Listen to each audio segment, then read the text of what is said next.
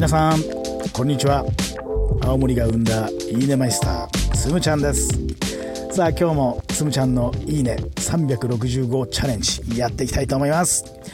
今日はですね学校でね教頭先生をやっている。進藤先生についてお話をしたいと思います。いやー進藤先生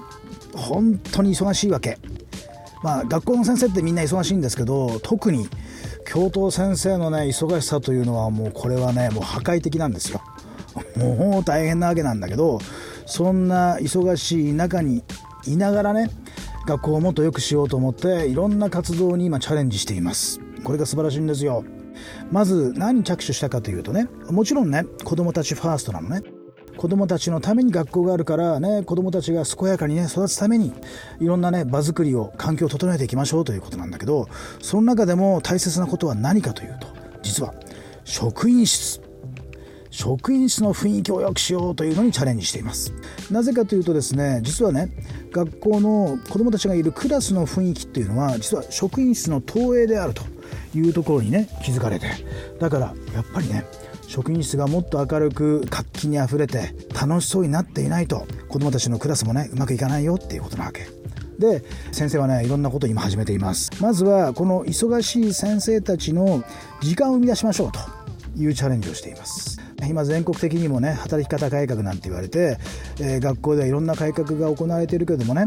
いやでも現場は現場でねやっぱり忙しいからねどうしようもないんですよみたいな意見もあるわけ。でそれをミーティングを重ねながらねどうやったら先生たちの時間が作れるかみたいなところを今チャレンジしてるわけ。でもちろんその場作りも大事だし環境を整えることも大事なんだけどやっぱり先生方一人一人のね意識にね新しい考え方が入っていかないと。やっぱり古い考え方にとらわれているとなかなかね変われないねって話なわけ。だから今何をしてるかというと学校で進藤先生がいろんな先生との対話を繰り返していくと。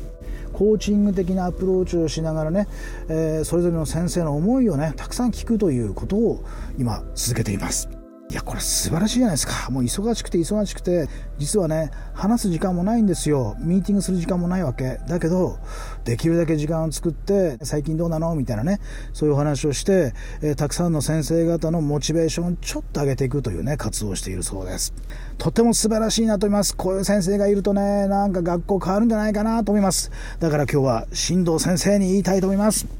新藤先生、いいね職員室をいい雰囲気にしていきましょうね。